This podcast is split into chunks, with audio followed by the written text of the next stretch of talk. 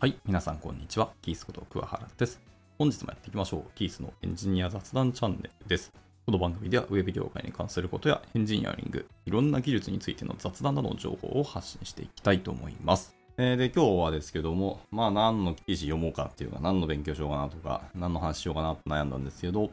まあ、せっかくこうアドベントカレンダーがいろんなところで飛び交ってて、まあ僕もいくつか読まさせていただいていて、まあ学びになりそうだなというか、棚卸しをしようかなと思ったのが、今のフロントエンドで学ぶことというところのタイトルを付けさせていただきました。フロントエンドというか、ウェブフロントエンドですね。まあ正式にフロントエンドっていうと、普通にウェブじゃなくてもネイティブアプリでもクライアントアプリ何でもかんでも、フロントエンドと言えちゃうフロントエンドですよね。あの、講義の意味でのフロントエンドという話になると思うので、えーまあ明確に言うと、ウェブフロントエンドで学ぶことというところを、まあ、棚卸ししていこうかなと思います。まあ、そもそも論、フロントエンドっていうか、まあ、クライアントサイドって、技術選定とかいろんなものがあるんですけど、言語的には正直一つないし二つぐらいしかないわけですよね。まあ、例えば、えー今僕がやっているフロウェブフロントエンドというと、まあ、JavaScript もしくは TypeScript を学ぶ。っていうか、まあ、これで書くことがほぼ前提。まあ、逆に言うと、これ以外の言語ってあんまなくて、まあ、実は世の中にあるかもしれないですけど、僕は知らないし、あんまそんな主流で書くことでもないし、まあ、最終的には、えーブラウザーが処理するものなので、ブラウザーが理解できるっていうのが HTML と CSS と JavaScript しかないというので、で、そのロジカルなところを担当するのは基本 JavaScript ですと。なので、まあ、学ぶ言語としては JavaScript1 個か、まあ、それの拡張言語である TypeScript を学ぶぐらいしかないんですよね。で、まあ、iOS、Android だとしても Java もしくは Kotlin とか、えーと、まあ、Swift ですよね。まあ、Objective-C もやる可能性ゼロじゃないですけど、とかはやりますけど、まあ、それぐらいものしかないと。まあ、あと、Kotlin マルチプラットフォームでしたっけ ?KMM、KMP だっけ？あ、ごめんなさい。名前忘れましたけど。とかもあったりはしますけど、大体置いといて、基本的には言語と言われるものは一つないし二つぐらいで絞られている。サーバーサイドとかバックエンドの人たちは大量な言語があるんですよね。まあ、PHP もあれば、Ruby もあれば、えー Python もあれば、えー Rust もあれば、Node.js もあればということで、まあたくさんの言語があったりするので、そもそもサーバーサイドの人たちは言語レベルから大変選定しなきゃいけないところがあるんですけど、まあ、フロントエンドとかクライアント側は基本的には選択肢はかなり少ないので、他のところですね、それ以外のところで学ぶとか、やらなきゃいけないことがたくさんあるねっていう話は別であります。で、特に Web フロントエンドはその幅がかなり広く、表現力も高いし、どんどんどんどんブラウザーも進化をしてしまっているので、やれることが増えたせいで、学ぶこともかなり増えたなっていうのは正直ありますけど、まあさておき、まあその辺を今日はざっと棚卸しをしていこうかなと思ってます。で、ウェブフロントエンドの学ぶことですね。まあとりあえず、まあ現代のフロントエンドのエンジニアでやること、まあさっき言った通り、学ぶこととしては言語でまず JavaScript と TypeScript もしくは HTML、CSS みたいなことですね。で、まあ HTML はまあいいとして CSS も、えーまあ CSS もだいぶ進化してきて、あれですね。昔できなかったことがどんどんできるようになりました。で昔はそのオールト CSS とか、まあ、そういわゆる拡張 CSS 言語ですね。みたいなのもあるし、まあ、CSS に対するその UI フレームワークと言われるものですよね。まあ、最近だとテールウィンドがすごくホットなものになってますけど、まあ、そんなようなものもたくさん生まれたりするので、まあ、一概に CSS だけを学ぶと結構大変ですし、CSS でやりたいことをなかなかできないっていうのは、あの未だにこう悩み続けてるわけで、なんかグリッドもできたし、フレックスボックスみたいな便利なものもあったりはするんですけど、それでもやりたいことができなくてうーんってなったりすることはしょっちゅうあるので、CSS は意外と難しいんで。まあ、さて、まあ、その辺は学ぶとして、まあ、それ以外のところで学ぶとしたら、まずは、まあ、パッケージマネージャーから学ぶのは多分そうだろうなと思いました。あの、NPM とか、まあ、YARN とか、最近だと PNPM がすごく流行ってますよね。まあ、とにかく、早いし、パッケージをちゃんとキャッシュしてくれるってところが本当に強くて、PNPM を使っている現場もかなり増えてきてる印象はありますし、あの、いろんなところで PNPM を使われてるなってのがありました。逆に YARN を使ってるところっていうのが、まあ、普通にリポジトリ見たら使われているんですけど、まあ、今新しくやるってなった時に YARN を使うっていう選択肢をされる方あんまりいないなと思いましたね。うん、皆さんやっぱり PNPM に移っていくのか、まあ、えーそもそもの NPM 自体も結構進化したというのはあります。あとはまあ、あの、バンを使ってる方もいらっしゃいますね。はい、バン、僕まだ全然版触ってないので、いい加減触らなきゃいけないと思ってはいますし、頼もろしなきゃいけないんですけどね。なんかとにかく早いらしいです、バンは。で、まあ、単純にバンが盛り上がってって正直あって、で、僕、Node.js でやったことがあるので、まあ、Node.js とかバンとかその辺、バックエンド周りの JavaScript ってなんだかんだ興味関心はあるので、もうやりたいなと思ったりしますね。まあ、年末にちょっと軽く触ろうかなと思いました。で、Dino は触らないかもしれないですね。Dino、名前は好きですし、あの、ノードを逆転したみたいな感じですけど。なんかわからないけど、結局今年も1年に D の一回も触れなかったんですよね。っていうので、D のも多分触らないかもしれないですね。はい。っていうので、まあ、とりあえずフロントエンドの人が真っ先にやるのは多分、エコシステムにどうやって依存するとか、どう頼るかっていうですね。にアクセスできるためのパッケージマネージャーを、えー、最初に、まあ、勉強じゃないですけど、普通に使っていくことになると思うんで、まあ、この辺をまず知らなきゃいけないよねっていうのが一つ目ですね。で、あとは、えー、まあ、ランタイムの話か。まあ、ランタイム Node.js で D の版って、まあ、先ほど出した名前が3つ連なるんですけど、別にランタイムも、まあ、基本 Node.js でいいんじゃないですか、バックの方はと思ったりはします。で、D のは言った通りですけど、まあ、そう、Web 標準語感でいけるっていうのは確かに強いらしいですけど、うん、だからやっぱりエコシステム周りは自前というか自分たちで自由に選びたいっていうので、それと、えっ、ー、と、環境を、まあ、ちょっと僕は切り分けたいなって正直あるので、Node.js か版でちょっとこのまま行きたいなと思いますけど、まあ基礎からやるんだったら Node.js 一択なんじゃないでしょうかね。最初から版とか D のでやるのはどうなんですかね？僕触ってないから何とも言えないですけど、ハードル高いというか大変なんじゃないかなっていう気はしてます。まあそんな勘で喋るのは置いといて。で、まあ続いて学ぶとしたら、えー、まあ言語もやりました。えー、ドムもやりました。CSS というスタイリングもやります。装飾もやりましたと。で、まあ、その辺の周辺のエコシステムとかライブラリもやりましたってなると、まあ、次あるのはやっぱりフレームワークですよね。まあ、結局ここに尽きると思いますけど。はい。まあ今現代だと何学ぶかって多分 React 一択なんじゃないですか。とりあえずスタートでやるんだったら React で、まあ、いわゆる JSX でアプリケーションを作っていくっていうところに慣れていくのがいいと思います。でなんで JSX かって言ってると、現代の、えー、フレームワーク、たくさん他にもあります。えー、 Vue もありますし、Angular と言われるもあります。で、P リアクト、プリアクトというものかちょっとわからないですけど。あるし、あと Svelte、Solid、Qwik、なんたらかんたらって、あと Astroなんたらっていっぱい出てきますね。まあ、アストロ結構最近話題というか僕の周りでは名前どんどん聞くようになりましたね。いやまあ僕は全然使ってないですし、あれですけど。っていうのもあったりするんですけど、まあそれらのフレームワークがほぼほぼ大体裏で、とか中では JSX をやっぱ使っていて JSX を書くことになると。まあ、ビューとかは JX を書かないんですけど、まあ、最終的にコンパイルとかトランスパイルするときに一回 JSX に変換をしているんですよ、内部的には。っていうので JSX に結局依存するよねって話ではある。で、それのまあ根源じゃないですけど、スタートが React だったんですよね。これも結局 Meta 社、まあ当時の Facebook 社が作ったはずです。JSX も。でも React もそうですけど。これの流れにどのフレームワークも最近乗っかっているんであれば、まあそのまま JSX で行くんだろうなと思ったりするので、まあ、これに慣れておくのは全然いいかなと思ったりしてます。で、あとはまあまあ、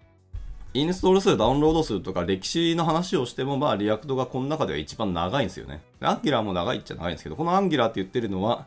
AngularJS ではないですね。前、前の、えー、 Angular フレームワークではないので、歴史的にはまだ浅いというところで、まあ、 React が一番長いですよね。まあ強いて、まあ、突っ込んで学ぶというか、突っ込んで使うんであれば、えー、 React、Vue、Angular、Preact と、まあ、 Svelte、Solid、Qwik っていうのは分けた方がいいかもですね。はい。あの、いわゆる仮想 DOM を使うか使わないかみたいな話です。まあ、仮想 DOM は何ぞやみたいな話はありますけど、まあ、要は、えっと、アプリケーションを JavaScript で作っていくときに、ツリー構造ですね。ドムのツリー構造、だけ構造とかを内部的に持っておいて、まあ、疑似的にドムっぽいもの、まあ、単純に JSON 形式みたいな形なんですよ。中身を見ると。そういうものを内部的に持っておいて、ドムのどこが変更になりましたという差分の、えー、検知をするわけですね。で、その差分のところだけ、えー、JavaScript で計算して、え書き換えてしまえば良いと。そうするとページ全体をもう一回レンダリングしなくてよくなるよねっていう、その仮想ドームみたいなものが中身的にあります。これはこれで一つ、まあ、速くなる一方で、えっ、ー、と、実はオーバーヘッドがでかくなったりするみたいな話もあったりするし、その、結局計算処理し直したとしても、その中身が結構でかいコンポーネントとかドムだったりすると、割と、えー、コスト高いわけですよね。パフォーマンスもちょっと影響出たりするし、はい。まあ、あとハイドレーション問題も結構あって、ハイドレーションも書き換えですね、ドムが書き換えられるたびに何度も何度もやり直すと結構時間かかって、どこまでこうキャッシュ化をするかみたいなのが結構難しかったりするんですね。まあでもその辺も、え、柔軟に、かつコントローラブルに設定ができるっていう意味でもやっぱり React がこの中で一日の長がやっぱあるなと思うので、まあ、とにかく困ったら React 入れとけば、まあ、そうはないと思いますし、いろんなものが学べると思います。今のモダンな開発ってこんな感じなんだっていうのは大体もう Meta 社の React が生み出していると思って良いと思います。ので、まあ、 React が入ればいいんじゃないのかなと思いますね。まあ、エコシステムとかそのサードパーティーのライブラリもものすごく充実してますからね。ほぼほぼ。数字的に言うともう React 一強です。あとは、まあ、それのラッパーフレームワークですね。まあ、いわゆる SSR とか SSG とか、まあ、いろんなものをラップして、えー、よしなに、かつアプリケーションを作るという意味では便利にしたものとして、え、レンダリングフレームワークがあるんですけど、え、ラッパーとしては、まあ、NEXT、NUXT、あと Gatsby、Remix、さっき出ましたね、 Astro、Astro は確かにまあラッパーフレームワークとしているのか。まあいいと思います。あと、 SvelteKit ですね。まあ、先ほど言った React のラッパーが Next.js みたいなやつですね。みたいな感じのラッパーフレームワークの今名前ダーッと挙げました。えー、 Nuxt はもちろん Vue.js の、えー、ラッパーです。で、Gatsby はラッパーっちゃラッパーなんですけど、これも一応 React のラッパーと思っていただいていいと思います。まあ、最近使わなくなりましたね、Gatsby もね。あの、静的サイトジェネレーティング、あの、SSG に、えー使うフレームワークですね、Gatsby は。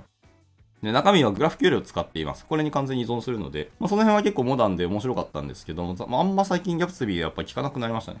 まあ、それを含めて、まあ、例えば個人ブログとかを作る人も結構いらっしゃったと思いますけど、まあ、NEXT でいいんじゃないのっていう話が今の、なんか流れなんじゃないかなって気はしてます。で、まあ、あとは、 Remix、Astro も、まあまあ、去年、一昨年ぐらいから名前結構聞いたし、あの、 State of JS でも結構ドーンと上に来た気はします。が、他はリミックスは本当にノータッチで全然触ってないんですけど、 Astro は軽く見たりはしましたね。で、さっき言ったその React とか Vue とか、Solid も使えるのかわかんないけど、とかの、それぞれのフレームワークで作ったコンポーネントってやっぱそれぞれの API とかインターフェースの書き方をするじゃないですか。その書き方のコンポーネントを実はガチャンとえ持ってきて、え使えるようにしますよって言って、いや、してるのが Astro です。 Astro の中には React が動いたり Vue が動いたりするみたいな話で、なんかすごいカオスな状況じゃないっていう気はしますけど、まあそういうことがでもできるっていうのが Astro ですね。で、 SvelteKit は名前の通り Svelte のラッパーフレームワークですと。こちらもまあ数字だけで言ったらもちろん NXTJS が一強です。なんだっけ ?2 億ダウンロードいったんだっけ？みたいな話ですね。年間で。っていうのは本当一強っちゃ一強です。で、それの二大巨頭だった NEXT も今全然数字的にはもう NEXT にはるか負けていますので、まあやっぱり React Next がフロントエンドのフレームワーク戦争ではもう勝利したって感じですね。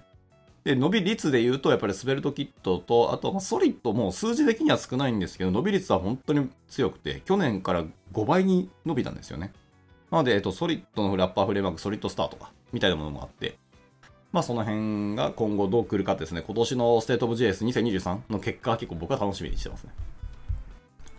はい。で、あとは、ビルドツール、まあ、バンドルツールみたいなものですね。として、まあ、Webpack が、まあ、Webpack はもう、歴史的にずっと僕らフロントエンドのほぼ、バンドルツールといえば、デファクトでしょうみたいな覇権を取っていたと思いますが、最近はもう Webpack じゃなくなりましたね。脱却することがかなり増えたと思うし、僕も Webpack あんまり最近あの触らなくなりましたね。